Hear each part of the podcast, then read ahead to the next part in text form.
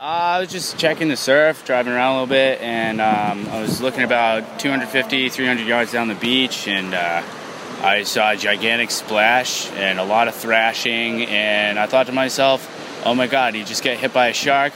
And I'm saying, no, there's no way I just saw that. He was just kicking for a wave, and I see somebody going out and trying to help him out of the water. And also, as soon as he got in, some girl ran frantically running up the beach. So I ran down and, and met the second relay. Um, and asked him, like, did I? I didn't even have to finish the sentence. I said, did I really just see that? And they're shaking, yes, yes. So running up the beach saying, call 911, call 911. And, you know, two ladies beat me to it. I got on just in case they didn't have service as well and we got through and then we went down and we're like get everybody else out of the water. So you know i never wanted to be that guy on the beach screaming shark but today it happened unfortunately.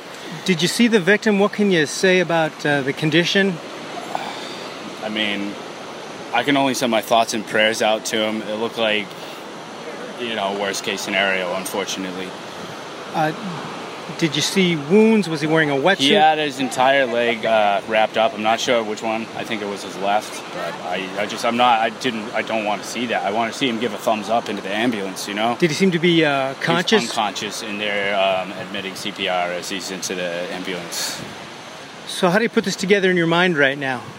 We have ourselves here uh, modern day Amity Island. We've got a serious problem in an overpopulace of seals, and we've got to we've got to do something about it. I mean, there's got to be something, whether it be shark nets in surf areas or whatever. I mean, I don't see any reason why we can't combat this in a logical sense, uh, because there's other countries that are dealing with the same. Uh, same formidable opponent here. The ocean's their home, and they have an unprecedented, massive, like unstoppable, almost food source down south at Monomoy Island with the seal populace. Well, thanks, Joe. I really appreciate your time. Thank you. Hang in there, man. Yeah, you too. I just, I don't really know. I feel out of my body right now. Thank you, sir. Yeah, thanks. Have a good one.